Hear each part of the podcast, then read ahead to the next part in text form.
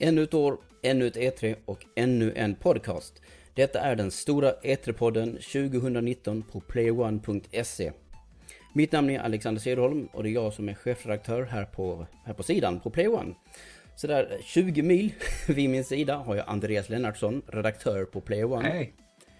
Hej hej! Och eh, ja precis, man skulle kunna kalla dig sidans nyhetskille. Mm. För det, det, det vågar jag kalla dig.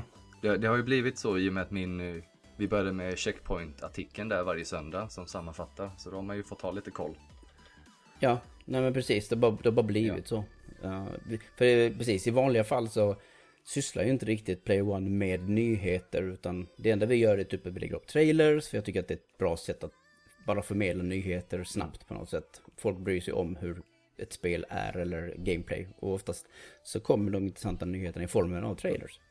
Eller så har vi lite tankar om nyheter till exempel. Men, men rena nyheter det gör vi inte riktigt på Play One. Men precis som Andreas sa, varje, varje söndag så kommer Checkpoint som sammanfattar nyhetsveckan i spelvärlden. Inte denna söndag dock. vi. Inte denna söndag. Denna söndag blir det checkpoint-paus. Vi, eh, vi sparar inte. den här Vi gången. lever farligt. Utan istället kommer det bli en massa nyhetsprat i den här podden. Eller massa spelprat också. Eh, men som sagt, för idag och i resten av programmen, den här serien av program som vi kommer ha. Så är Andreas med mig för att prata vitt och brett om E3. Och senare i veckan så kommer vi också dessutom få sällskap av fler på redaktionen som vill säga sitt. Men vi, som sagt, vi börjar som sagt med oss. Så eh, Andreas, du har ingen podcastvana sedan tidigare, eller hur? Ingen alls. Nej, är du lite nervös? Lite. Lite, försiktigt. Ja, men det är lugnt, ta mig i handen och så ger vi oss ut i Jag podcastspeldjungeln. sträcker min hand 20 Det kommer, mil. ja, det är riktigt, riktigt sån där Captain Fantastic style. Det, det kommer lösa sig, det är bara att haka på mig. Så här kommer ett program att se ut, gott folk. Eftersom vi spelar in en vecka efter E3 så kommer vi inte gå, in, gå igenom alla presskonferenserna efter presskonferens och så vidare. För ni har säkert hört om diskussionerna till leda, så vi kommer göra saker lite annorlunda. Vi kommer prata om trender vi såg under årets mässa, följt av längre speldiskussioner och sen lite mindre speldiskussioner. Och sen avslutar vi varje program med att dela ut lite utmärkelser med vad vi tyckte var bäst i olika, på olika kategorier. Låter det bra Andreas, tycker Det du? låter super. Ja, skitbra. Då är vi redo, är vi redo att köra Ja, igång då? jag tycker det. Vi testar. Då gör vi det, vi testar. Alright, då tar vi oss till E3-händelser som är värda att minnas på gott och ont. Och eh, innan vi drar igång ämnet så skulle jag dock vilja fråga dig, eftersom detta är första programmet, att eh, vad tyckte du om årets E3 och eh, vem tyckte du, liksom, vilken presskonferens tyckte du var roligast att följa och så vidare? Överlag är jag lite eh, besviken för jag fick inte de här spelen som jag liksom suktat efter nu i de här tre månaderna som vi har liksom förutspått inför E3. Jag fick inte Fable, jag fick inte eh, ett nytt Arkham. Så att jag är lite, Eller Så. du fick inte ett nytt Rocksteady-spel? nej inte det heller. Nej. Eh, men överlag så tycker jag nog helt okej. Den presskonferensen jag tyckte var bäst var nog ändå Ubisoft. För att de eh, Okej. hade flest spel som tilltalade just mig. Och det var, Mm. hade inte jättehöga förväntningar just där. Och då var det lätt att, att överträffa dem liksom. Jag var superimponerad av Watch Dogs till exempel, som vi kommer till i ett senare program. Ja, i ett senare program. Precis. Ja, jag, nej, jag var också väldigt imponerad av det. Men det var väl antagligen en av eh, showens större, mera utmärkande titlar under året liksom. Eller under, under veckan. Ehm, för mig, för egen del, så jag nog säga att jag tycker att halva Microsoft-presskonferensen var riktigt bra. Den var väldigt stark i den första halvan. Men sen tappade den fullständigt i den andra halvan. Eh, och det kommer vi att tala om i ett senare program också. eh, på grund av att det handlar om ett ämne. Eh, och sen så gillar jag faktiskt Nintendos väldigt kompakta 40 minuter Nintendo Direct. Med mycket nyheter, mycket spel som tilltalade mig. Och, och, och så vidare liksom. Så... Ja men överlag ganska nöjd för jag fick en lista med, jag har gjort en sån här lista med måste ha, vill ha, överväger och sen behöver mer info. Och det, det, den är ganska schysst. Ja. Liksom. Jag gjorde, jag gjorde Ehm. däremot en lista som heter eh, spelåret 2020 och det är ungefär E3 känns det som. Det var mycket 19 men det, det var många titlar Ja, som så la sig där tidigt 2020 som bara fyller upp de här, det här första kvartalet som man suktar efter. Ja. Så får vi ju se sen om det inte flyttar sig lite. Det finns en risk. Det finns en risk. Alright, då går vi in i, eh, i eh, dagens ämne. Och det är prenumerationer. För någonting som var väldigt vanligt under, eh, under E3 i år var att många utgivare ville prata om prenumerationspaket. Eh, Då har vi liksom såklart Microsoft som går i bräschen med sitt Xbox Game Pass. Som de nu utvecklade till att både handla, fungera på konsol och på PC. Eh, vi kan gå in på detaljer sen. Sen har vi ju att uh, Ubi, Ubi Play Plus. Som är ett slags Ubisoft-paket på PC. Men tydligen också på Stadia. Om jag har fattat det. Det kan nog bli så va? De är... det låter inte helt Nej. ologiskt eftersom Ubisoft brukar vara väldigt snabba på bollen med att vara först på många ställen Ja. liksom. Och de jobbar ju med Project Stream. Så det låter inte orimligt. Och sen har vi ju då Stadia i sig själv. Eh, som vi faktiskt fick ett pris för, eller den här eh, prismodellen. Eh, och i slutändan så går det faktiskt rykte om att Square också, Square Enix överväger att också ha en sån här betalmodell av något slag. Men som sagt, en nyhet på Microsoft presskonferens var ju att Game Pass nu har utvidgats kan man ju säga. För det har blivit Game Pass för PC och vanliga Game Pass för konsoler. Och sen så introducerar de Game Pass Ultimate som är istället för att du betalar eh, 10 dollar för Game Pass och 10, vi säger 100 kronor. 100 kronor för Game Pass och 100 kronor för Gold. Som du vet man kan ladda ner lite spel och man får online. Så betalar man nu 150 kronor istället, 15 dollar. För att få alla dessa delarna, inklusive PC-grejen. Och det, det tycker jag är, det, det är en schysst deal. Väldigt bra, väldigt bra pris och väldigt logiskt att man slår ihop de här två. Jag har hört listan också för PC-spelen. Och det är en lista på 100 spel som är, liksom, det är inte samma som är på konsol heller. Så att du, kombinerat så har du säkert en 250 olika spel du kan välja och vraka med. Ja. Men det är inte helt samma paket va, som du får till PC. Nej, det är, de är olika. De är lite liksom, så justerade baserat på liksom, du vet, ja men musstyrning och sådana grejer. Och du kan ju ge dig tusan på att eh, en anledning varför eh, Microsoft Flight Sim och Age of Empires 2 Def Definitive Edition tror jag den heter. eh, varför de finns är ju för att de ska bli en del av PC-passet framförallt. Men det ska ju komma på Xbox One också så vi får väl se. Och det är ju Microsoft, du vet, första part. Och då kommer ju allting på Game Pass enligt dem. Där vet vi också att eh, det var ju snack för ett tag sedan om att eh, Xbox skulle få stöd för mus och tangentbord. Aha, okej. eh, Mm. På någon sån X X-fest eller vad de nu kallar det. De har sådana grejer ibland, vet ja. de, utan att se grejer. Eh, och där var det snack om att det skulle komma stöd till, eh, till mus och tangentbord. Jag vet inte vad som har hänt sedan dess, jag har inte hört något mer. Men Nej. det är på gång. Okej. Nej men som sagt jag tycker det är en, det är en, schysst deal. Och men Game Pass är redan en schysst deal. Så det bara handlar om att hur man vill konsumera sina spel. Jag är lite osäker själv för att jag, vi körde igång Game Pass för en tid sedan. Och jag vet inte, jag känner att jag, jag får eh, beslutsångest vad jag ska spela. Det var bara nu faktiskt när jag började, när jag blev sugen på Outer Wilds som jag började fundera så här, ska jag, ska jag skaffa det via Game Pass eller ska jag bara köpa det? Men sen vill vi inte aktivera det igen så det bara, för då var jag verkligen så här, jag vet att jag vill ha det här spelet. Men det finns mycket andra spel som jag faktiskt vill spela men jag har inte tid. Och då blir det man så här, jag bara slösar, slösar tid. liksom slösar, peng, eh, pe, slösar pengar, jag vet inte.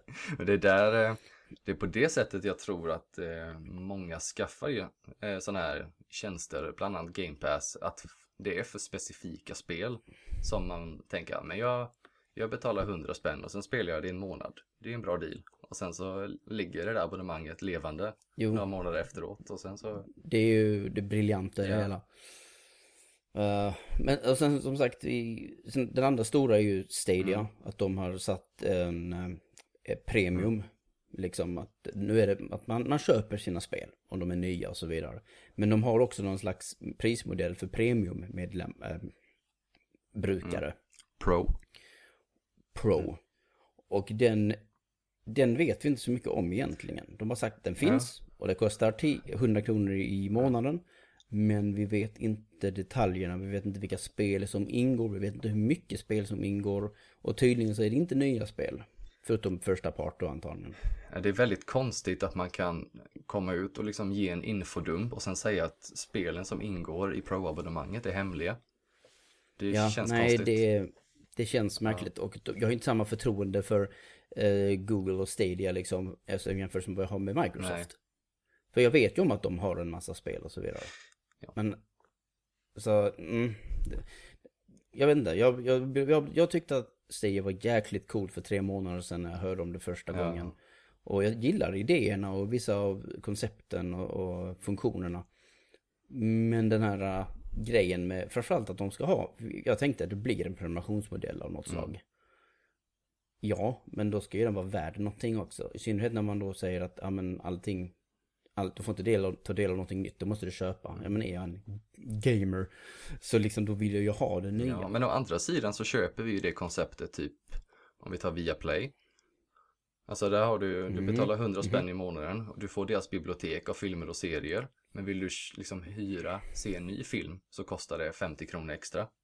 Så att där har vi ju redan, det finns ju den blandningen. Okej. Liksom. Ja, Net Netflix gör ju inte så. de har inte hyrfilmer. Hur nytt får man då?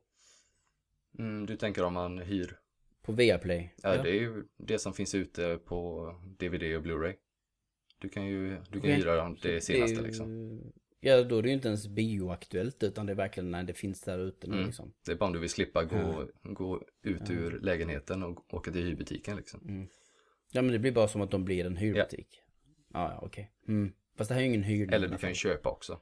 Du kan köpa filmerna med. Så du får dem digitalt. Jaha, ja, ja. Jo, men i bara digital mm. form. Ja, okej. Okay. Ja, nej. Och sen har vi ju som sagt Ubisoft, eh, så Ubiplay. Uh, nej, Ubiplay Plus. Uplay. Uplay Plus heter de. Precis. Och, och det, då är det liksom Ubisofts bibliotek med spel, antagligen 100 spel minst, I guess. De har ju, de har ju ganska stort bibliotek de ju, liksom. De har ju byggt det, ja. De har ju funnits med mm. ett tag.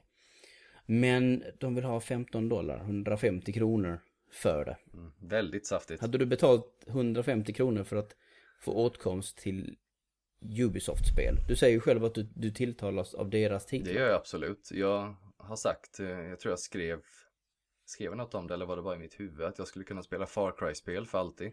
De skulle kunna ge mig ett Far Cry var tredje månad jag skulle vara, alltså... jo men det gör de ju inte Nej. det. Men eh, jag, jag är mycket för Ubisoft, men jag skulle inte ge 150 kronor för biblioteket. Det är saftigt. Speciellt när man ja, jämför det med Game Pass på andra sidan. Sen är väl ett problem med Ubisoft är väl också liksom att många av deras spel är ju tjänster som utvecklas och fortsätter mm. hela tiden liksom. Men i Division, det vill de ju bara att du ska sitta och nöta ett spel och bara älska ett ja. spel ungefär. Um, det funkar inte riktigt lika, det rimmar inte så väl med den modellen. Nej, det är så fantastiskt att så många spel kan existera. Ja, jo, bara det ja. också. Och sen är ju jag en viss typ av spelare. Jag är en spelare som allätare och jag försöker mumsa i mig så mycket som möjligt. Så mycket olika typer av spel som möjligt mm. som jag kan, som jag gillar. Jag är ju inte en sån som gräver ner mig i ett spel liksom i hundratals timmar och blir asbra på Call of Duty eller någonting. Nej. Men det finns ju den typen och det har du ju som sagt de som älskar Destiny ja. eller Division och så vidare. Ja. Och sen är jag ju ännu mera Square liksom. Mm. 100, 100, max 100 kronor för Square-spel. Men det finns ju jättemycket Final Fantasy-spel. Det är ju verkligen en JRPG-fans superbibliotek liksom. Så här Netflix för rollspel, ja, rollspelare. Ja, verkligen. Men då gäller det att man verkligen lyckas samla det också. Att du får jo. allting. Så det inte blir eh, ett urval av de bästa liksom. Utan då... Men jag tror säkert att uh, Square Enix säkerligen bjuder på alla sina kärnserier och så vidare liksom. Det enda som är utanför är väl såklart 14 ja. och 11. Ja. Eftersom att de är sin egen prismodell. Ja, just det. Vilket visserligen får mig också att tänka på hur... Eh, alltså med det här med massa prenumerationer nu så är vi tillbaks med MMO-modellen som vi hade för typ så här 10 år sedan. Framförallt när det blev stor inflation i MMORPG-genren. Mm. När alla skulle ta 10 eller till 10 eller till 15 eh, dollar per mm. spel, mm. per MMO. Mm. Och det, det, var inte en hållbar modell. Det var bara liksom World of Warcraft och Um, vad heter rymdspelet ifrån Island? Uh, Rymdspelet? Ja, jag kommer inte ihåg det just nu. Det lossnade. Någon får kommentera detta. Ja, absolut. Mm. Uh, precis, för det var inte hållbart. För man kan inte få många prenumerationer, kan inte folk ha hela tiden. Nej. Nej, det här blir ju en liten ut, att man utvidgar det lite. Att det är fortfarande en prenumeration, men du får fler spel. Men, ja. Mm. Vet inte om det, om det också tonar ut efter en stund. Men hur, hur ställer du dig till prenumerationsmodeller på det här sättet?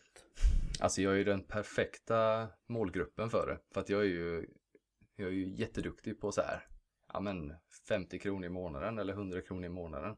Det är väl ingenting. Jag lägger med det här och sen så blir det, mm. mercha det tillsammans med, med telefonräkningen och allt annat. Så att jag, det är en farlig väg Jag hade gå. kunnat fastna i det, men jag vet inte om jag vill fastna i det, om man säger så. Nej, vill du kamouflera dina spelutgifter? Det är så här som att ljuga för sig själv, liksom. Eller ljuga till sig själv. Vilket påminner mig om att jag måste... Jag har sänkt mina kostnader med spel, jag köper inte 700 kronor Nej, just det, jag betalar Nej. bara 700 kronor i månaden. mm. Vilket påminner mig också om att jag måste klicka mig in och avsluta massa sådana här gratismånader nu. Jag har både HBO och Xbox och allt möjligt. Så det får vi kolla på. Uh, du förresten, spelet jag tänkte på innan, EVE Online. Ja. Heter CCPs Just spel. det, behöver ni inte skriva in längre. Nej, precis. Jag bara alltså kom igen, varför kommer jag inte på det? Nå, uh, ja, nej så vi får se helt enkelt mm. vad det finns för framtid. Och framförallt när alla ska göra det samtidigt, alla ska trynga sig igenom samma trånga ja. dörr. Då blir det problem. Det, en... bara en, det finns bara, jag tycker att plattformshållarna kan hålla det framförallt. Mm. Alright. Uh, det var det. Då går vi in på, då pratar vi om lite spel istället. Ja. Och vi, vi börjar med, jag tror det är spelet som du var mest pepp på inför mässan. som du visste skulle komma, inte bara drömmar mm. utan... Så du kan ta ord, börja inleda. Ja, det handlar alltså om Star Wars. Star Wars Jedi Fallen Order. Som är då ehm, eh, det senaste från Respawn. Som bland annat har gett oss Titanfall 1 och 2 och även Apex Legends. Så det är ett ganska stort eh, hopp från eh, FPS till eh, tredjepersons action som det är i. Mm. Eh, och vi fick ju se ett ganska långt demo. Eh, ja, där på lördagen ja, innan ja, E3. Och jag, jag vet faktiskt att du är lite, du var lite besviken på det. Ja, alltså jag tyckte att de var en ganska meh demo. Liksom det, det hände några coola saker men ingenting som var sådär riktigt. För, som jag sa, jag tycker att det ser ut som ett Uncharted. Mm i hur han rörde sig, hur, han klättrade och så vidare. Så det ser ut som ett Uncharted i ett Star Wars-skin. Mm. Och du vet, Uncharted eller Tomb Raider, sådana spel är kända, God of War, kända för att ha riktigt storslagna, coola, skriptade scener mm. till exempel. Mm. Och det fanns ingenting av det, det var väldigt tråkigt att följa. Även om som sagt det var väldigt coolt att se Uh, han använder sin force power för att sakta ner tiden mm. och sen fånga upp en stormtrooper och sen kasta honom in i sin egen laser. Mm. Okej, okay, that's neat, för det visar liksom vad man kan göra med stridssystemet. Som verkar vara det som de faktiskt har tänkt på. Mm. För de kallar ju det Thoughtful Combat, kallar ju det. Just det. Um, vad heter de? Respawn mm. själva. Jag tror att det här var ett demo som verkligen tilltalade Star Wars-fans. Som eh, mm. även gillar spel. Eh, men kanske inte ett demo som tilltalade alla, alla gamers. Om man säger så. Inte, inte jag som har spelat många spel av den här mm. typen. Mm. Trodde jag, som mm. sagt. För att grejen var att jag tycker att eh, det är ju screwed the pooch liksom på, på lördagen. Och sen på Microsofts presskonferens så körde de en mer tight trailer. Och då inledde de ju nästan med att vi fick se uh, Cal Kestus, Cestus, vad heter han? Mm, något sånt. Cal heter han i alla fall. Cal ja. heter han i alla fall. Och Cal hängandes på en AT-AT Walker. Mm. På utsidan. Ja. Och, och liksom verkligen i frontcockpiten. Ja. Inte här som du vet Luke har hängt i snören. Det har vi sett hur mycket som helst. Nej nej, han bara hänger i cockpiten liksom framför den. Och det var ju så wow, okej. Okay, det där är ju en sån där skriptad. Det där är en sån där sekvens jag vill mm. se mm. liksom. Um, så jag vet inte om jag var något mer som jag fastnade för just i den trailern. Nej men jag tänker att borde inte den trailern också förstärka just det här Uncharted in Space-bilden som man jo, får? och det gjorde ja. det också. såklart. Men nu kände jag i alla fall, okej, okay, men här finns några coola sekvenser, ja. finns coola grejer ja. liksom. Uh, nej, det som det krävdes var att jag fick höra och lyssna och läsa vad uh, pressen uh, gjorde eller på demorna som de fick tillgång mm. till under E3. Mm. För att då visade det sig nämligen att Fallen Order kommer att vara ett Metroidvania-aktigt spel. Ja, jag läste också lite. Med stor öppenhet. Och det, en, liksom, det var ju... Det gick oss helt förbi. Men jag för mig att i den där demon på lördagen så gjorde de en liten grej med att de visade kartan. Och då såg man att det fanns lite alternativa vägar. Mm. Men det var ingenting som gjorde sig att jag tänkte någonsin att åh, det ser Metroidvania-aktigt ut liksom. Nej, nej det gjorde det verkligen inte. Uh, och sen uppe på det så har, dessutom har man också hört att, alltså att man har ett skepp, man har ett crew, du vet, och har ju de här kopplingarna till Rogue ja, One. Ja, just det, och han var ju med. Um... Ja, Forrest Whitaker. Mm. jag vet inte vad han heter i, i, i filmen. Uh, och, och, det finns planeter, liksom att varje planet är liksom en bana mm. som i sin tur har Metroidvania-element med olika platser som man kan då låsa upp genom att antagligen få nya funktioner i sin jättesöta... Men de, Respawn har verkligen lyckats med att göra ännu en fantastisk liten droid. Det känns som att jag han kan vara släkt med den från Titanfall 2 där, vad var den hette? Eh, du hade ju en robot där, men han var lite större dock. Mm, ja, jag kommer inte ihåg det. Men däremot så jag tycker jag att Disney är verkligen på sitt A-game just nu med droid, söta droider. Ja. Eller charmiga droider. Mm. Um, nej, så att när, man, när, jag fick, när jag insåg liksom att okej, okay, det här spelet är mer av mycket öppnare. Låt oss säga så här istället, att istället för att det var ett Uncharted med ett Star Wars-skin så blev det helt plötsligt ett Batman Arkham Asylum med Star Wars-skin. Ah. Och det är mycket mer tilltalande för mig. Ja, jag känner så här, jag var jag var nog såld. Ja, du var redan jag var såld. såld när han tog fram sitt lasersvärd två minuter in i videon. Eh, jag hade, jag hade varit på i vilket fall. Jag är ju inte särskilt svårflörtad. Det är ju dumt att jag är kritiker. Jag gillar ju allt egentligen. Det krävs inte mycket. Men eh, så att jag hade nog varit såld. Men jag är ännu mer såld på det efter att man har fått läsa det här som andra skriver. Som har fått spela det. Så att jag är, mm. jag är med jag är på. Mm. En, en, annan sak som jag hörde också om som jag tyckte var lite märklig men, men man hör hur de tänker. Mm. Och det, var liksom, det finns nästan så här eh, meditationsplatser ja. som man kan sätta sig på. Nästan som eh, sparpunkter eller um, Bonfires i Dark Souls eller sparpunkter i uh, Castlevania till mm. exempel. Mm. Eller Super Metroid. Mm. Eller Metroid i allmänhet. Uh, och när du mediterar så tydligen respawnar alla fiender i världen. Mm. Och du sparar. För det finns tydligen ingen auto-save-funktion i det här spelet. Utan det är väldigt noggrant med att du liksom, du sparar din progress. Det är jättespännande. Och jag undrar... Om det stämmer, ja. om allting, om, om den informationen liksom uh, inte har varit otydlig. Och, då... och det är ju tyvärr det som jag anser är problemet med det här spelet.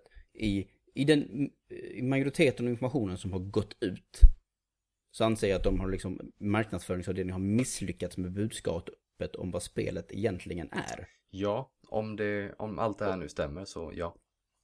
Ja, alltså Metroid-grejen det vet det vi att det stämmer. Det, det, vet finns, vi. det vet vi, det är 100% ja. och att det finns eh, planeter och att man kan besöka planeterna i vilken ordning man vill. Och, och utforska vissa delar tills det tar stopp mm. på grund av, grund av Metroidvania. Och sådär. Men jag vet inte det, det, känns konstigt att det inte riktigt belystes mer. Så man, men för folk brukar tilltalas av öppnare världar. Mm. Mm. Så nej, jag, jag vet mm. inte. Jag kliar mig lite i huvudet över det beslutet. Mm. Men är mycket mer pepp mm. nu på spelet. Jag tror att vi kommer få se en del mer innan det är dags. Något mer demo mm. kommer de att lägga ja, ja, ut. Nu känner de att de kanske inte riktigt visar allting som de ville. Eh, för att få folk liksom att, att hoppa, liksom hoppa på skeppet. Så att det kan mycket väl komma något längre klipp en bit fram. Ja, ja vi får se. Eh, när släpps spelet? Har vi ett datum? Det har vi. Det november. november. 15, verkligen mitt i den där luxuösa perioden. Mm. Där man sätter, du vet, Bethesda sätter sina ja, Elder Scrolls och så vidare. Mitt i sjoket. Uncharted. Mm. Ja, imponerande. Alright. Uh, men det är Star Wars. Och det är, Det är ett ambitiöst single player Star Wars liksom. det är inte svårsålt. Nej, alright. Från stora öppna Mm. spel till eh, kanske lite, min, lite, lite mer intima spel. Eh, vi ska prata om Luigi's Mansion Mm. 3. Ehm, som är well, den tredje delen i Luigi's Mansion-serien. Som började på GameCube och sen fick ett spel på 3DS och sen nu lite tajtare. För att grejen var att 3DS-spelet blev tydligen väldigt populärt. Och sålde i 6 miljoner exemplar eller någonting sånt. Det är en väldigt konstig Ehm. liksom, utveckling där. Att man släpper första på GameCube, andra på 3DS och tredje på Switch. Det, är det känns lite lustigt. Nej men alltså grejen är ju att Luigi's Mansion släpptes som ett release-spel på GameCube. Och det var så inte omtyckt alls. För att det var, det var, folk väntade sig ett nytt Mario-spel. Ja. För fram till den punkten hade vi fått ett nytt Mario-spel. Och istället så blev det Luigi's Mansion, liksom. Vad är detta? Och det, men en stackars Luigi som måste dra den... dras med Ja. det liksom. Som han inte hade problem tillräckligt. Eh, Men det var också det spelet som gjorde så att Luigi började bli väldigt uttrycksfull. Ja. Och det är hela grejen tycker jag med spel också. Att de, de jobbar så mycket med animationer och ansiktsuttryck och, hela hans kroppsspråk är så levande. För att de kan fokusera på en så stor modell av honom. Eh, men som sagt, jag spelade, inte, jag spelade på GameCube. eh, och jag gillade för det är annorlunda och så vidare. Alltså på 3DS spelade jag lite. Eh, men jag vet inte, jag gillade inte att det var så segmenterat i olika hus. Men i det här spelet så är det ett, ett enda stort hotell istället. Där varje våning har sin individuella liksom karaktäristiska drag. Som att, och någonting jag för mig såg i trailern, för så här, oh, det är med så här växtlighet, rena grönhuset, eller grönhus, växthus liksom och så vidare. Och så där går man ju runt för att pr- premissen är ju att man går runt och suger in spöken i sin poltergust, som den heter, den här dammsugaren. Lite Ghostbusters. Det är väldigt Ghostbusters. Ehm, och ja, alltså överlag så är det ju samma. Man går in, drar omkring och suger upp eh, gardiner eller ibland så suger man inte upp dem och man bara så. För det var en sån cool grej på GameCube, att man bara sög i gardiner och så var det så här, åh det är fysik Ja, liksom. det är Det, dras in, ja ja. Eh, inte riktigt lika imponerande idag kanske, så det behövs göra lite andra Väldigt grejer. underförstått idag. Att det ska... Ja, det är liksom, det är klart att det, om, du, om du dammsuger emot, eller emot en gardin i, i ett modernt spel, nog- nog tusan ska du ge någon eh, Mm. Ja, fysisk effekt. Vi är så liksom. bortskämda. Vi är så bortskämda. Efter, tänka sig efter så här 20 år. Ehm, men Luigi har fått en arsenal med nya förmågor. Eh, han kan likt, hur ska jag säga det här så du förstår? Jo, vi tar en, vi tar en Avengers-liknelse. Ja. Du vet när, i första Avengers, när Hulken tar tag i Loki och sen bara drämmer han fram och tillbaks i, eh, i, i marken. Den, ja det är en väldigt bra scen. Den sekvensen, eller den förmågan har Luigi fått nu. Okej. Att han kan fånga spökena och sen bara smälla dem i marken fram och tillbaka. Och det gör så att de tappar typ så här 10 HP per smäll men ungefär. vad bra att han är grön också annars- då. Så att han kan göra det ordentligt. Okej. Eh, nej, precis. Ja, Men det, det ger en dimension till eh, sättet hur man hanterar Ja. saker. Jag, jag är förmod, de förmodligen så, eh, så har de mera tankar än att det bara tar HP också. Ja. Det finns säkert eh, vissa fiender som det krävs och Jag tänker att om du är omringad så kanske du kan använda det till att slå runt omkring. Eller funkar det? Kan du slå spöken med andra spöken? Mm, nej, du kan inte rotera. Jo, kanske. Jag är lite osäker. Du menar att de blir slagna? Mm. Det är lite som... Det här är en referens du inte kommer förstå. Eh, för att jag är gammal och Andreas är ung. Eh, eh, I uh, Teenage Mutant Ninja Turtles, Turtles 4 i Turtles in Time. Så kan man göra en, exakt en sån typ av attack. Man kan fånga en fotsoldat i armen och sen bara slänga han fram och tillbaks över skärmen liksom. Till vänster till höger. Och kommer någonting i vägen så får de, får de råspö. Ja. Men visst, eh, jag såg, hmm, jag kan inte komma ihåg i demorna jag har sett om de faktiskt gör så. Det borde vara logiskt. Ja, det känns ju så. Annars så fångar man bägge liksom i Ja. princip. Ehm, mer saker som de har stoppat in är också att man kan få en propp. Så man har liksom typ en sugpropp. Mm. För att han är ju en rörmokare fortfarande. Tror jag. Jag vet inte riktigt. Det känns inte som att det yrket är så framträdande längre. Jag vet inte. Um, men den används för att bland annat på fiender för typ man fick ett exempel med att de kör proppen på en sköld som, en, som ett spöke håller framför sig och så bara drar man till den, alltså skölden och så blir de o, eh, oskyddade. Ah, Och så kan man ge sig på dem. mm. Men du kan också använda det som ett pusselelement i världen genom att ja, sätta en propp och dra upp en dörr till exempel. Och, och det funkar även i kombination med Guigi, den här slemklumpen eh, som liknar Luigi Ja, som tydligen är skapad av en kombination av spökplasma och kaffe. Som Egad spillde ut. Jag har, I don't know. Men jag har ju faktiskt kollat på lite klipp och jag fick höra att han är ju inte helt ny till den här serien va? Han finns med någonstans innan. Egad. Guigi. Guigi har jag inte talat om tidigare. Men. Egad är ju sedan början av Luigi's Mansion. Kan vara något. Jag tror att Guigi är ny. För att annars hade inte folk fått sån reaktion när de såg honom. Mm. Men jag vet inte.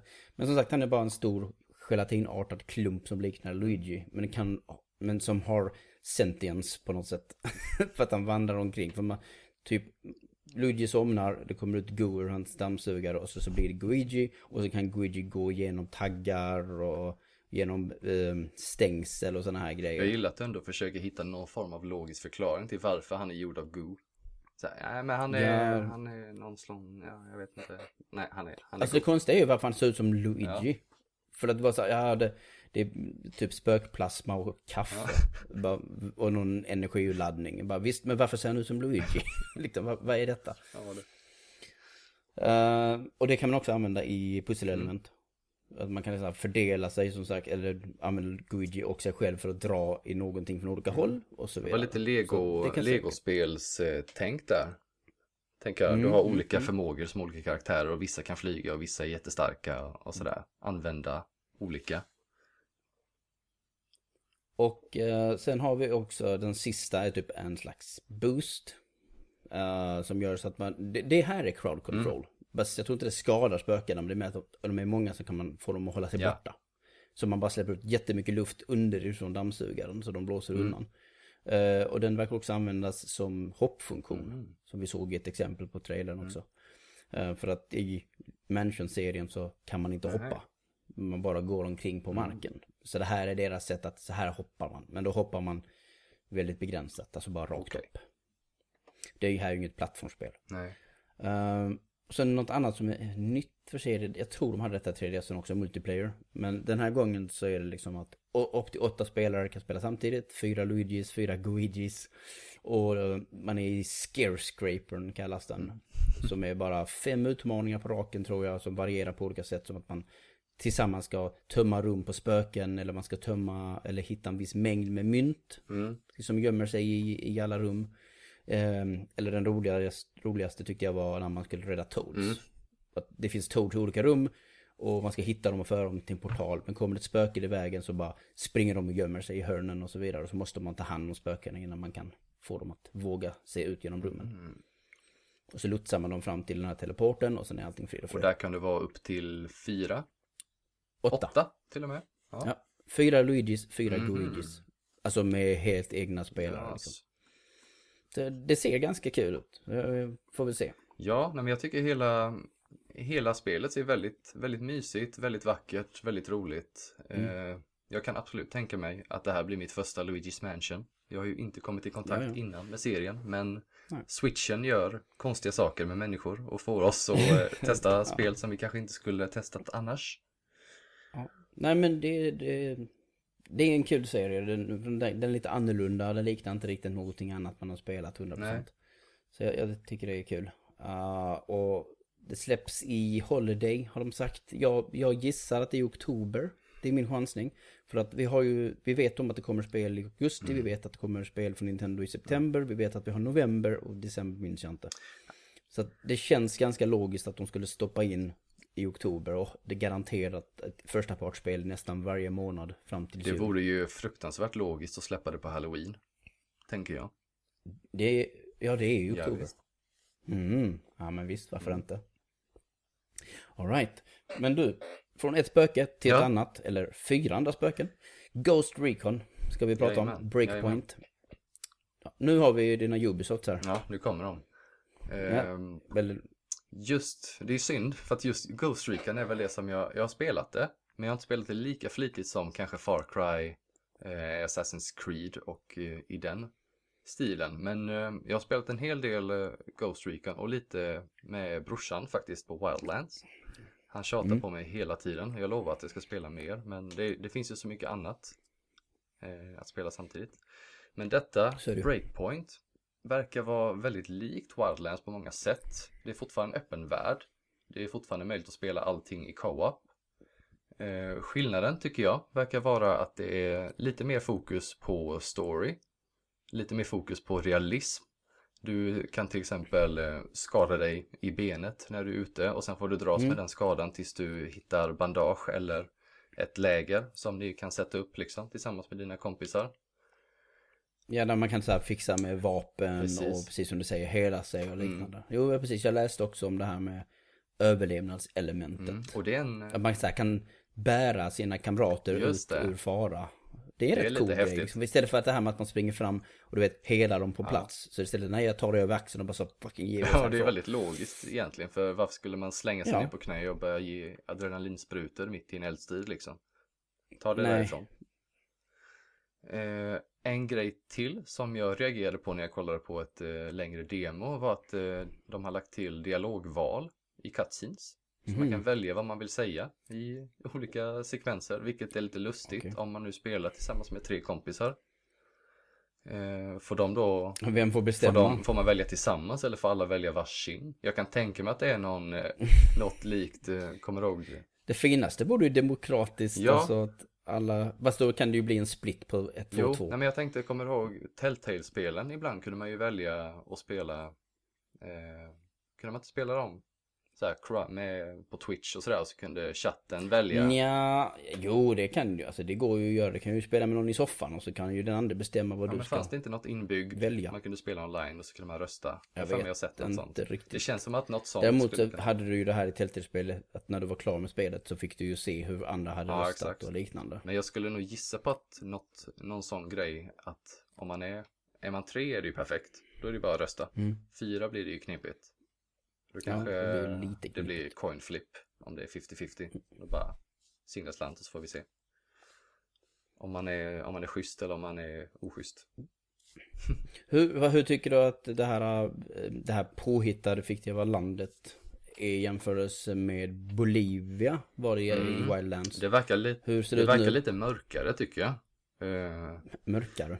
Ja, nej men det, Är det natt hela tiden eller vad menar Nej, men det är inte riktigt lika lättsamt som Wildlands visade sig att vara. Det, vi trodde ju inte det skulle Okej. vara så lättsamt Wildlands heller på förhand, men det, det var det ju sen Mm. ändå. Ehm, det känns som att det här är lite mer seriöst kanske. Det är svårt att säga Mhm. bara av att se en halvtimme liksom. Mm, Men det, det verkar vara mycket så här biomes och grejer i den här Väldigt. världen. Så att det är liksom, du har snöiga områden, du har skog, Mm. du har mycket variation, det är väl deras ursäkt till att få börja göra mycket variation i miljöerna. ja, Och ha en slags skäl till att det är och så. sen verkar ju... Fast det är fullständigt onaturligt. Precis, och sen verkar ju den här ön vara lite av en flyktplats för något slags högteknologiskt storföretag som förklarar Ja, någon sån här Silicon Valley eh, Som förklarar varför det är drones som patrullerar och sådär liksom. Så att det är lite Mm. high tech, vilket jag tycker är jättehäftigt. Jag gillar high tech i spel. Och sen uppe på det så har du vargar. Just det. Wolves. Som är av... Är de liksom så här avhoppade Ghost-enheter? Liksom så här som Rogue Ghost-enheter? De man styr. Nej, nej, nej. Du är Ja. Ghosts. Men The Wolves. Ja. Det verkar som att de är Rogue Det Ghosts. är, precis, de är, de är gamla Ghosts som inte ville vara med längre. Som tänkte att nu, nu byter Nej. vi sida. Ja. Eh, spelas ju han, han var med i trailern, vad heter han? Han från Punisher. Ja, John Berthol. Alltså, Någonting åt det Ja. hållet. I alla fall. han är ju ja. med. Jag kan kolla upp det. Han är ju med. Det är lite Mm, häftigt. han stod ju där på scen med Bam Bam the Ja, Dog. exakt. på Ett av de bättre framträdanden på scen. Det finns några, men det, den är högt upp. Ja. Uh, ja, John Berthol heter Mm. han. Bernthal. Uh, ja, nej, så jag vet inte. Jag tycker det verkar... Uh, det här är inte riktigt min typ av spel alls. Det här är verkligen inte min grej överhuvudtaget. Jag tycker det verkar Ja, vara ja, lite ja. samma grej fast med, alltså en ganska klassisk uppföljare. De skulle kunna kalla det för Wildlands 2, känner jag. Det hade varit Mm. logiskt. Eh, men några nya fräscha idéer som ändå gör att man kanske, jag kanske kommer känna mig sugen att hoppa in när brorsan börjar tjata. Där i, Men detta är väl ändå tvåan liksom. det känns så. Eller, eller alltså det är svårt att säga tvåan om Ghost Ja. Recon. För att den har ju börjat om och om, om igen liksom. Så att vi får väl se vad det blir av det hela. Vet vi när det släpps? Det vet vi va? Men frågan är om jag kommer ihåg det just nu. Är det nästa år? Nej, det är Jag tror- i... Är det i år? Okej, då är det i höst, någon ja. gång då. Alright. Ja, vi får väl se. Uh, ska vi prata om ett annat spel som släpps i Ja, höst? men vi gör det. Ja, då går vi över till Doom Mm. Eternal. Och ska prata om hur det kommer vara att slåss mellan himmel och Mm. helvete. För det är tydligen en nyhet i det här spelet att miljöerna, det har verkligen växt. Mm. Du är inte bara i helvetet, du är inte bara på så här Mars-stationer och grejer. Utan tydligen ska Doomslayern ta sig till himlen. Och sen vet jag inte om det kommer bli ängelmassaker eller någonting sånt. Jag, som sagt, jag får, när jag hör sånt så får jag extremt mycket spånvibbar. Ja. Jag vet inte om du har, vet vem spån är? Det är ju så här ändå en 90-talsseriehjälte i princip. Det ska komma en ny film tror jag faktiskt. Mhm. Så du kanske får höra det. Eh, men han är precis, han är en så här hellspawn liksom. En som inte riktigt vill jobba för demonerna i helvetet. Men himlen har också sina assholes Ja, okej. liksom. Men men. eh, men Doom, det där Doom Eternal som är uppföljaren till 2016 års Mm. Doom. Som blev en riktigt stor succé, en överraskande Ja. succé. Det var ju inte så många som trodde på det Nej. spelet. Eller Wolfenstein av Machine Games när de skulle komma. Nej, Bethesda har verkligen liksom lyckats bevisa att man kan Ja. ta äldre spelserier och göra dem fräscha och aktuella liksom. Mm. Och det här är ju också id själva Ja. som tar hand om sin eget spel Ja. liksom. För de har inte gjort ett uh, Doom-spel sedan trean. Och då talar vi tidigt 2000-tal. Ehm, och en grej med mig och Doom, det är egentligen att när jag, när jag spelade Doom när jag var liten parvel eller en, en ung grabb i alla fall. Så, så spelade jag på alltså, 386 och sådana här grejer, gamla maskiner. Mina kompisar hade inte de absolut vassaste datorerna. Jag hade ingen dator förrän typ 98. Um, ehm, och så att Doom var aldrig ett här spel som var synonymt med att det var snabbt. Nej. Men sen i 2000-talet och sånt så har jag sett liksom det spelet spelas på moderna datorer och insett att vilket flöde det finns i det Ah. spelet och hur viktigt det är för, alltså för en helhetsupplevelse. Jag hade fortfarande jättekul med Ja. Doom liksom. Eh, Men av andra anledningar. Vilken häftig, eh, häftig sak att inse så här i efterhand att det var, det var så här det skulle se ut. Ja precis, men vi spelade på förkastade Ja. datorer så att vi kunde inte få det att Nej. flöda som det skulle. Ehm, men det funkade fortfarande. Det var bara, det var inte ens i närheten av att man upplever det som att man sitter på en motorcykel eller någonting. Nej. Liksom. Eh, men det är ju det de gjorde med det nya Doom, att de verkligen tog tillvara på att nej, Doom handlar om tempo, Mm. om att bara ta sig igenom helvetets horder i väldigt högt tempo och bara slakta, lämna efter sig en röd matta av plasma liksom bakom Ja. sig. Eh, och det har de utvecklat på. Um, någonting som var väldigt häftigt med spelmekaniken i det förra spelet, det var att du fick, du kunde bestämma hur, eh, hur du skulle få bonus eller så här power-ups. Mhm. I- Om du använde motorsågen i närstrid, till exempel, så kunde du garanterat veta att du fick ammo. Mhm. Så tar du slut på ammo så är det fram motorsågen, in i närstrid och då får du garanterat ut ammo. Och om du gjorde glory kills, som är de här otäcka närstridsgrejerna när man sliter upp deras skallar på mitten eller trycker ut ett öga och stoppar in i munnen på dem. Eller vad det nu var för någonting. Ja, det var det. Du, det du var vet själv, man sliter ja. av dem, ja, sliter av dem på mitten. Eh, Då kunde du garanterat att du fick hälsa. Mm. Så var du dålig på hälsa, då, då gör du Just det. Nu har de utvecklat på det. För att de har satt en, en eldkastare på axeln på Doomslayern. Okej. Som är du själv alltså. Och den garanterar sköld. Så att armor units liksom. Ja, okej. Och Så att om du får dåligt med, med rustning, då ska du se till att använda eldkastaren. Den har dessutom en cooldown tror jag på 60 sekunder. Så att den kan inte riktigt användas hur mycket som helst. Och om du använder, om du gör två glory kills på raken, eller jag är inte här lite suddigt. Så får man tydligen en blood punch som borde vara att när man bara gör ett knytnäveslag så bara skapar man liksom bloddimma av män, äh, människor, alltså, av demoner. Gör bloddimma av demoner. Lite Bloody Mess Perken från Fallout där. Ja men, ja, men precis, eller äh, så här quad damage i, i Quake. Så att, och dessutom så har något som är nytt för serien är att man har delar på fienderna. Så att de kan liksom, det har aldrig funnits liksom så att jag kan, du vet som i uh, Dying Light, tror jag, hade väl det. Att man kan så här, gå, gå omkring och slå på olika kroppsdelar. Precis som Dead Island. Mm, det låter bekant va? Det var länge sedan jag ja, spelade. Men du, kan, du kan skjuta ja. på olika kroppsdelar nu. Och det kan användas för att få bort rustning eller kanske få bort en hel arm. Mm. Och få bort en kanon eller få bort någonting som exponerar till exempel en weak mm. point. Och det skapar ju nya möjligheter. Ja. Och uppe på det så har du en massa saker som gör så att du kan bli alltså, snabbare och smidigare och bara allmänt högre mobilitet. Mm. Så som dubbelhopp, eh, en double dash även både i luft och på mark. Du kan ta tag i väggar och klättra. Och du har ju dessutom fått en grappling hook, mm, en enterhake. Som gör så att du kan dra, äh, dra dig mot, alltså sätta vet, haken i fienden, dras till dem och sen slå dem på ja. käften. Eller dra dem till dig och slå dem på mm, käften. Mm, mm. Eller så äh, använder du svävande sådana här kakademons till exempel som ankarpunkter och bara svingar runt helt enkelt. I vilket fall slår du fienden på käften. Alltid slå fienden på ja. käften. Och sen när man har slagit tillräckligt många fiender på käften så att det bara är en ödelandskap. Mm. Så kan man faktiskt utforska miljön utan att bli störd. Ah. Man kan också klara banan och gå tillbaks. Och då är det liksom alla som är dödade är dödade. Okay.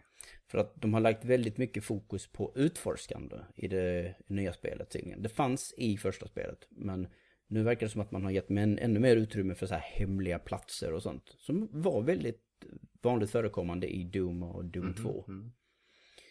Så just det med att man kan se någonting till exempel. Men okej, okay, där är ju en sån här sak. Hur kommer jag dit mm. liksom? Men nu kan man ha tid och, och våga göra saker liksom och experimentera med mobiliteten och så vidare. För att man inte jagar av demoner stup i kvart. Just liksom. det. Så det, det tycker jag är lite häftigt ja. också. Men som sagt, jag är väldigt imponerad av hur, hur mycket nya mekaniker och system de har stoppat in. För det gör verkligen så att det är precis det här jag vill se i en uppföljare. Ja, precis. Liksom. Och det känns det, ju verkligen som en, som en riktig uppföljare. Ja, det är ambitiöst. Ja. Väldigt ambitiöst. Um, för det är freaking Doom Aha. liksom. Det är bara, ja. Nej, jag tror att utvecklaren själva har sagt det. Att ja, men med förra spelet så fick, var vi tvungna att förtjäna er, liksom, er, er tillit. Att vi kunde göra detta. Och nu, nu visar vi vad vi vill mm. göra. För hade de gjort det här kanske direkt så visst hade det varit skithäftigt.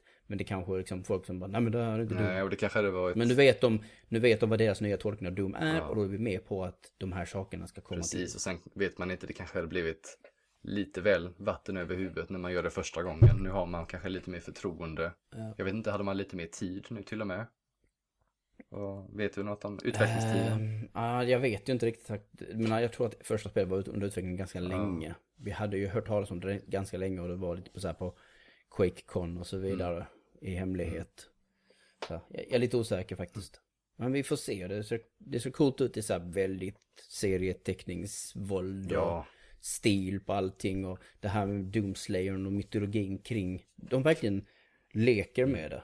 Liksom all mytologi som finns kring Doomslayern och just den här bara grejen att demoner är rädda för en, en mer human ja, liksom egentligen. Ja. Men vi, vi, får se. Uh, jag, vet, jag, vet, inte om jag vågar spela det spelet för det känns så överväldigande med både hur snabbt och hur mycket fiender och hur många grejer man kan mm. göra. Men alltså för den som är en riktig skjutglad FPS-spelare så tror jag detta liksom är bara... Mm, det är, så det är fruktansvärt snyggt också. Jag kollade på demot i högsta möjliga upplösning och det ser fruktansvärt bra ut. Mm. I det tempot som allting sker, om man liksom tänker på det också.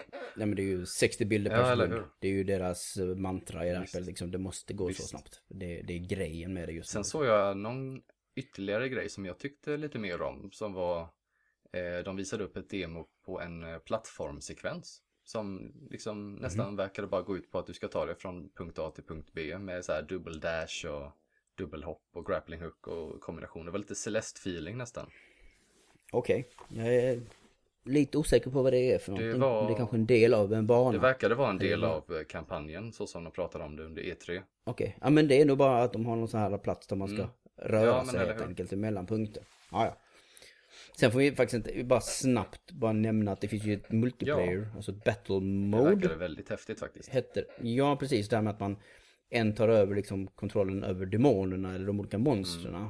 Alltså, eller inte en, en, flera olika spelare är de. Så det är så här asymmetriskt Exakt. spelande Två i princip. en. Och, och var det två mot en? Två, det fler två en? demoner tror jag. Mot en Slayer. Det låter nästan orättvist. Jag tror det är evigt respawnade demoner Det kan också. vara, de har nog lite fördelar där om de ska klara sig. Ja. Så vi, vi får se vad det blir Mm. av det. Alright. Det var Doom Eternal. Som sagt, det släpps i november. Tj- 22 november. Stämmer? Jättebra. Alright. Det var, det var våra längre speldiskussioner Mm. för det här programmet. Och eh, nu tar vi upp de här andra spel. Lite här, spel som vi tyckte såg coola ut men som vi inte riktigt kan prata om i fem minuter, tio minuter. Nej. Liksom. Lite blandad, eh, blandad ambitionsnivå på dem också. Det är det också, absolut. Så vi kan väl börja med ett spel som tydligen bara ska ta 12 minuter att spela. Nej, 12 minutes visades på Microsofts eh, presskonferens som en, som en trailer. Och det är ett spel som har varit under utveckling väldigt länge av en person, eller en liten grupp med folk i alla fall.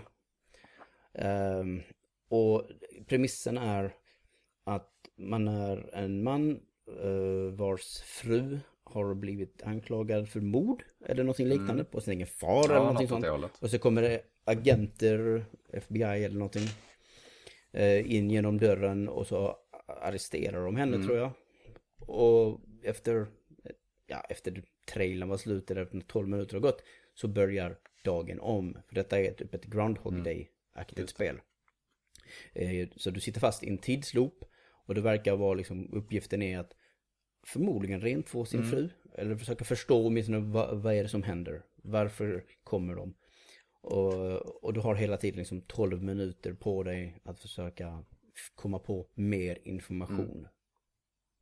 Nej, det verkar jätteintressant. Eh, fruktansvärt läskigt. Jag är så rädd för att misslyckas i spel. Så att det här kommer vara superläskigt. Men det är väldigt intressant och eh, det verkar vara Spelstilen på det verkar vara peka och klicka va? Hitta ledtrådar, utforska miljöerna, Ja. prata med Jag vet inte, kan man prata med fler människor än de som är i lägenheten? Kanske blir svårt, man kan Nej, det verkar vara helt bundet till lägenheten. Alltså precis, med olika rum i lägenheten. Och eh, sen är det ju också liksom att 12 minuters loopen kan ju bli kort också. det. Om du till exempel blir nedslagen eller dödad. För att om du interferar, liksom lägger dig i när agenterna ska an, eh, anhålla din fru till exempel. Ja, då slår de ner dig och då bara svimmar man och så vaknar man direkt i början av den nya loopen. Men som sagt, jag, jag älskar, jag älskar sådana här spel. Som sagt, jag, jag har skrivit en artikel på playerone.se som heter Leva, dö, upprepa. Eller någonting sånt. Och det, det är om, om sånt här liksom, precis som du vet, Groundhog Day, eh, Edge of Tomorrow och sen såklart Majora's Mask och liknande. Det. jag sitter ju och spelar The Outer Wilds Just just, det. nu på min Xbox. Det är också den typen av spel. Love it, liksom. Så jag ser väldigt mycket fram emot det här. Jag Det stod coming soon, men det visade som efter närmare efterforskning att coming soon är nästa Ja, år. det står 2020 på hemsidan så att vi, vi får se Mm. när Zoom faktiskt är. Men eh, nej, jag tycker det ser superhäftigt ut. Jag tror jag vill testa, jag är lite rädd för det, men jag, vill, jag är väldigt intresserad av det. Mm -mm. Ja men det är coolt. Man ska våga testa Ja. grejer.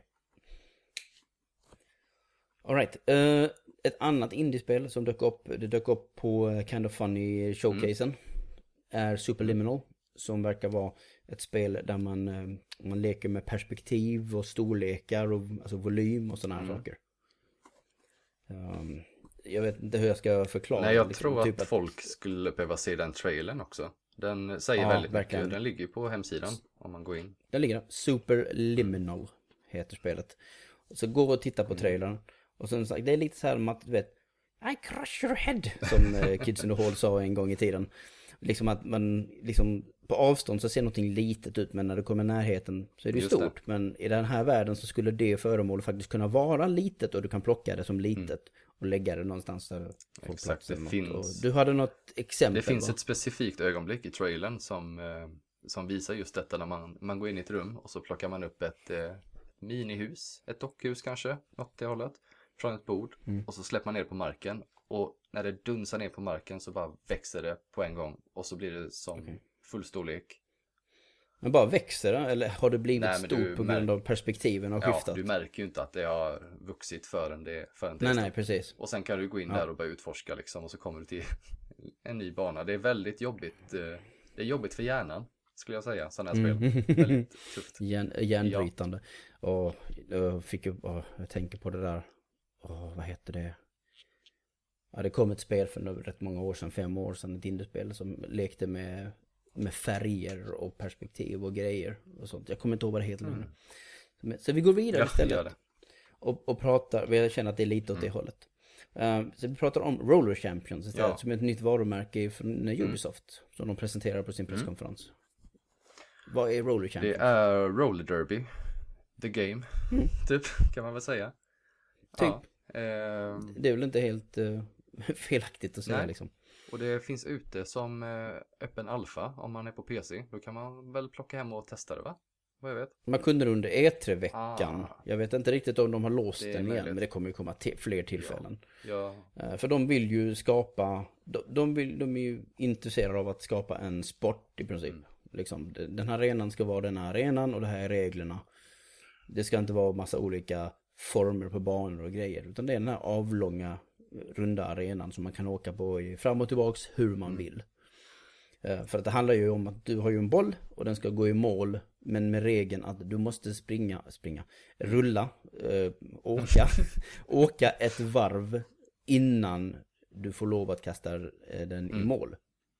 Och gör du det så får du en poäng. Och, men om du däremot vill våga uh, chansa så kan du försöka göra två varv före du gör mål. Och då får du nämligen tre poäng. Men risken ökar ju hela tiden att man blir nedtacklad och blir av med bollen. Och om du faktiskt skulle våga att göra tre varv och sätter målet, då har du fem poäng och då är det instant win Just till det. laget. För fem poäng är alltid en, en Mm, vinst mm. liksom. Eh, Så det är väldigt mycket så här, att våga mycket. Ja Vad är det där, ut, vad är det där uttrycket? mm, jag, vet, jag kan det bara på engelska. Eh, Risk reward. Ja men risk Mm. reward är väldigt hög i det här spelet. Och det, det gjorde det intressant. För annars tyckte jag bara, ja det kan säkert vara kul. Men det här var så, ja men det, det finns någonting där liksom. Och Mm. det visar att folk kan bli väldigt, antagligen vill bli väldigt bra. Så att de kan försöka liksom finta folk jättelänge i tre Ja, varv. nu kommer säkert någon expert rätta mig sen, men är det så i riktig roller derby också? Att du får mer poäng? Jag, jag kan inte roller Nej, inte jag heller. Men om det är så här så, Så, är jag men på om, det. om det är någon som lyssnar och kan roller Ja. derby, för all del, skriv i kommentarfältet eller ja, eller på Facebook eller på Mm. Twitter, liksom till den här uh, podcastartikeln, om man säger så, länken. Så säg gärna till oss hur reglerna i roller derby går till. Det ser hur som helst så tycker jag det ser väldigt roligt ut. Det ser lättsamt Mm. ut och lätt att lära sig, lätt att tycka om. Så att jag testar gärna detta. Och eh, någonting annat som jag testar gärna, för att jag har ju precis blivit, jag ju, har ju blivit med Playstation Ja, VR. grattis. Ja, han, han är bara sådär tre veckor gammal, väldigt söt Äter fortfarande. mycket, sover bra. Ja, äter mitt ansikte. Måste mata han med mina ögon. Åtminstone två gånger i veckan eller något Tänk om folk inte visste att vi pratar om VR nu. som sagt, så att det finns ett spel som jag eh, upptäckte under ett som heter Battle Wake. Som verkligen har gått under radarn på alla. Jag, vad var detta? Jag tror detta var i uh, Kind of Funny Showcasen också. Ja, jag kände ju att jag var tvungen att googla fram det här när du skickade listan. Mm. För att jag hade ingen aning. Nej. För att i grund det är, eh, du har perspektivet typ från Sea of Thieves, alltså på Xbox One och på PC. Eh, så det är ett perso per person, piratspel i uh, första Ja. person perspektiv. Men det känns som att du styr båten likt du gör i Assassin's Creed Black Ja. Flag. Exakt. Känns som att man eh, håller inne en knapp och sen så siktar man in sig och så släpper man den knappen och så skickar man iväg kanonerna åt höger eller vänster liksom. Mm. Och det händer väldigt mycket och det finns liksom övernaturliga element också. Det finns klart, eh, du vet, eh, cykloner tror Mm. jag och stormar och en kraken liksom. Jag vet inte hur stort det verkade vara. Nej, det, du vet VR-spel är inte det där alltid jättestora. Men är det en cool upplevelse så är ju bring it liksom. Jag, jag, jag måste ju veta lite mer om det innan jag kanske liksom gifter mig med idén. För jag tror att det släpps ganska snart, typ i juli. Men jag tyckte det så, åh, en cool upplevelse, någonting jag inte riktigt har gjort på VR Nej, tidigare. nej det, ser, det ser häftigt ut. Och nu när jag själv har VR så kan Då blir man lite liksom extra här uppmärksam också på vad som finns ute. Jo men det blir man ju. Fast jag har varit ett tag ändå just för VR. För jag ville motivera mig till att varför ska jag skaffa Ja. VR, Playstation Ja. VR liksom. Men eh, jag är ju väldigt hype på uppdateringen på No Man's Sky. Mm. För att uppleva No Man's Sky i Just det. 3D låter co- coolt. Och sen är ju Erik Chahis nya spel, eh, Paper Beasts, också ett VR-spel. Och det är bara så, såld. Mm. Det är skaparen av Another World. Mhm. Som är ett, eh, ett spel jag verkligen, verkligen Mm, tycker om. Eh, Och även From Dust som Ubisoft gav ut Just för det. nästan tio år sedan. Oh, Du känner till det? Det är Ubisoft, jag kan det. Coolt. det kan precis. All right. Eh, Det är ett väldigt coolt spel. Jag, jag gillar Mm. From Dust väldigt mycket. Och det var Battle Det var. Yes, och då, då är det Dying Light. Vi nämnde ju Dying Light innan och det här är då tvåan, Dying Light 2. Mm. Exakt. Ehm, som visades på förra årets E3 och som nu visades Mm. igen. Um, trailern tyckte jag inte gav så mycket mer. För att den visade typ samma innehåll som demon gav förra Ja, året. det var lite mer så här, hej, vi finns fortfarande, vi kommer snart, vi lovar. Typ. Ja, nej precis, jag blev inte så imponerad av den trailern i Nej. sig. Men sen har jag hört lite grejer. Och, alltså egentligen är det samma saker som, du, vi har pratat om det innan liksom. Och det är det här med att du har sagt att det var väldigt mycket story och berättarfokuserat förra Ja. året. Och i år så känns det mer som att, framförallt så var det ju spelbart. Mm. Så folk har faktiskt spelat och nu känns det som Mm. ett spel och inte så här superkoreograferat liksom vertical slice som man kallar det. Eh, eller, så det var hands-on på det. Eh, och det verkar finnas väldigt mycket valmöjligheter. Men när du, det är ju din, det är din skit, eller hur? Mm. Du älskar valmöjligheter, dina fallouts Ja, ja, jag och gör ju det. liksom. Och det här verkar verkligen vara ett snäpp till.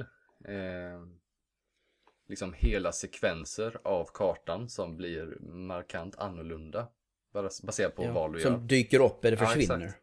Och det är, ja, om det funkar. Det är om vågat. det funkar. Ja, el, ja, ja, om det funkar. Ja, Vi, vi, vi, något vi såg förra året var ju de här förgreningarna i trailern. Liksom hur många val som Mm. finns. Och det verkar vara otroligt mycket. De har ju tagit Chris Avalon till hjälp också för, sitt story, för sin berättelse och så Mm. vidare. Och well, Techland har ju bara rakt av sagt i intervjuer under veckan, eller förra veckan att bara Ja, vi tog ju in Chris Avalon liksom för att vi har lyssnat på kritiken från det första spelet och vi är bra på parkour och tech och allt det här. Mm. Vi, vi, vi, är- vi är jättedåliga på att berätta historier. Så vi tog in någon som vet hur man berättar en historia. liksom. Och då tar man ju såklart så här Planescape Torment-författaren och så vidare. Det är ändå väldigt genomskinligt liksom. Vi, Eller ett spel som du gillar, har jag inte. Sen har Fallout New Jo, Vegas Chris Avalon. Oj, oj, oj. Och vi har, ju, vi har ju ett spel som kommer också som har en del att göra med Fallout New Vegas. Men det är, det är ett annat avsnitt. Men det kan Ja. folk klura på vad det är. Nej men som sagt, Dying Light ser väldigt eh, ambitiöst ut Mm. också. Just för att det har så här sp- väldigt sprawling liksom grejer och med det här med. Jag, är alltid, jag beundrar väldigt mycket när spelutvecklare vågar, som du säger, så här, stänga av saker för Mm. spelare. Nej, nej. För de har ju sagt att du ser 50% av spelet på Ja. ett varv. Och sen gör du de andra valen så ser du den andra 50%. Mm. Så det är bara upp till dig. Så, och det andra delen som är viktig för mig är väl bara att känna att är det här ett riktigt är det ett val eller är det inte ett val? Jag gillar egentligen när spel, när spel bara gör saker baserat på vad du, vad du säger eller gör utan att du blir varnad hela Ja, tiden. just det. Men, och sen om de bara, ja nej nu, nu eh, gick det in en eh, fascistisk polisgrupp liksom och bara mördade allihopa på grund av ditt förslag även om du kände att ja, men det var ju bra att pumpa ut vattnet ur den här sektionen. För det gör ju så att nu kan folk flytta in bara, whoops, det Ja. blev fel. Liksom, det är coolt, vi får se. Det är lite, jag det, har är inte, samma... det är inte riktigt min typ av Nej, spel, nej. återigen. Men det är din typ Ja, av spel. och jag känner lite... Jag är glad för din Jag känner skull. lite samma sak som inför 12 minutes. Läskigt men häftigt. Mm, mm. Men jag är, jag är sugen. Ja. Någonting annat du är sugen på, 100% mm. är ett litet tillägg till Assassin's Creed eh, Odyssey. Odyssey heter det senaste mm. spelet, precis. Ja, det kallas för, eh, jag tror det fulla namnet är Assassin's Creed Odyssey Story Creator, va? Stämmer det? Okej. Okay. Eller vet du? Du jag vet, vet nog bäst. Eh, och det är väl egentligen eh, ett sätt för eh, spelare att skapa quests i Odyssey. Mm. Skapa egna quest. Och du får liksom liknande verktyg som eh, utvecklarna.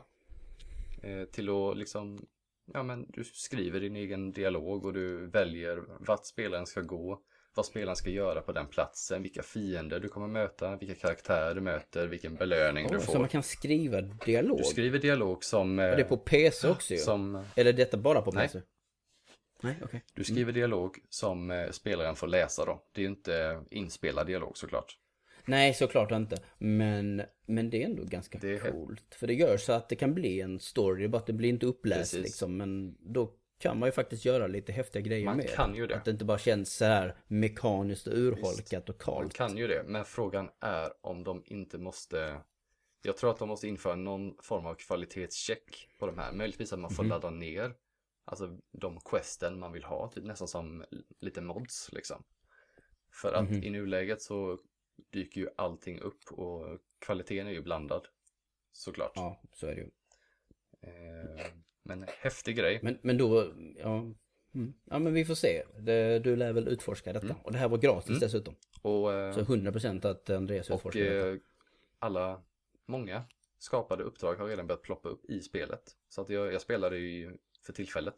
Så att de dyker upp där på mm. kartan som små portaler, ser det ut som. Lite sci-fi-aktigt ah, okay. nästan, blåa portaler. Jag tänkte det är inte en lista tänkte jag, utan det känns som att de borde göra det mer ja, naturligt i, i världen. De har en plats som de startar på liksom, så springer du dit. Så, så länge du är ständigt uppkopplad. Exakt. Ja. Mm. Så de får mm. dig. Alright. Och det var det. Det var, det var våra långa speldiskussioner, det var våra korta speldiskussioner. Mm. Nu tänkte vi att vi skulle prata om de spelen som vi har pratat om. Vilka som utmärkte sig mm. mest på olika kategorier.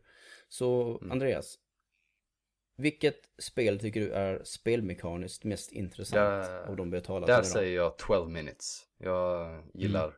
tänket. Ja, nej men jag, jag väl redo hålla med liksom. Det är ju den, den som har den mest här, alltså Superliminal ligger ju ganska den bra ligger också, också bra egentligen. Mm. Ja, men jag känner precis det också. Doom Eternal har sjukt mycket system och mekaniker och så vidare. Mm. Men det är nästan så mycket. Så jag, jag gillar elegansen i 12 mm. minutes mm. också. Så jag, jag håller Bra. med. Vilken värld vill du helst besöka eller utforska av de spelen vi har pratat ja, om? Ja, okej, okay, och det här är ju då helt utifrån vad jag vill spela. Jag vill verkligen inte åka ja, till den här platsen för att, uh, nej. nej. Men då säger okay. jag Dying Light 2, för att jag är väldigt intresserad mm. över hur den här världen kommer se ut och hur den kommer utvecklas. Okej. Okay. Och jag vill, jag vill ta in på ett mysigt spökhotell. Ah. Med. Luigi och... För jag, jag gillar, jag tycker, jag tycker om estetiken mm. i, i den världen och så mm. vidare. Det mm. känns bra, det mm. känns mysigt. Um, vilket av de här spelen tyckte du var visuellt mest slående? Uh, där säger jag faktiskt Doom Eternal. Jag var väldigt imponerad mm. mm. Mm. Ja, nej, jag är... Fan, jag vet inte. Doom Eternal är... Det, det är sådär, du vet, bara så här rå, råstyrka in i ja. ögonen på en. Även om den har en art direction som är cool också, det håller ja. jag med om. Men annars är det så här, Luigi's Mansion, jag vill nog inte välja det igen. Men jag tycker att det är mm. snyggt. Så jag säger 12 minutes. För jag tycker att väldigt minimalistiskt, eh, uppifrån perspektivet, väldigt specifikt den här gråa tonen också som finns. Så jag vet inte heller om de kommer jobba med det här med att kameran zoomar in och ut också beroende på vad som händer. Och det gillar jag också. Och den trailern ser ni också på playone.se för övrigt. Såklart. Ni se alla trailers på playone.se? Vi har Roller Champions, ja, vi har Battle Wake, vi har Dying Light 2 tror har jag också. Har vi Battle Wake? Vi, eh, det har annars vi 100%. Det har jag lagt upp, såklart. Ja, ja, vi har Star Wars och vi har Luigi's Mansion 3. Vi har allt. Vi har, jag vet inte, 70 trailers uppe ja, från E3 eller något sånt. Uh, vilket spel tror du bara är mest kul? Där säger jag Roll Champions. Det mm. verkar väldigt roligt. Jag vill verkligen testa det. Och där, hmm, jag vet inte vad jag lägger mig här egentligen. Ett, ett Battle Wake kanske? Mm. Fast eftersom jag vet för lite om det så kanske jag säger snarare Doom. Mm.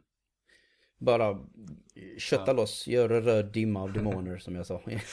Ja. Det slår inte Mm. fel. Eh, och slutligen, som också är veckans fråga på playone.se, så gå in och svara på veckans fråga både på Facebook, på Twitter och på vår Mm. hemsida. För det är, vilket spel vill du ta med dig hem ifrån E3? Men du är begränsad till spelen vi pratar om Ja. idag. Bli inte för överraskad nu, men jag tar faktiskt Star Wars. jag tar med hem Star Wars. Du tar hem Star Wars. Ehm, jag vet inte, jag kommer inte ens ihåg. Jag, nej, jag vet inte, jag kanske vill spela Luigi's Mansion mest. Fast, Kanske. jag, vet du vad? Jag kanske, jag kanske hoppar på Star Wars Jedi-tåget jag också. Har vi två?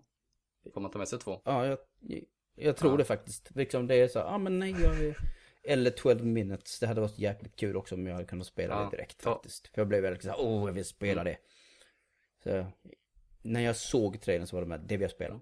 Star Wars var en väldigt så här, slow Mm. burn. Ja, All Det right. låter bra. Ja.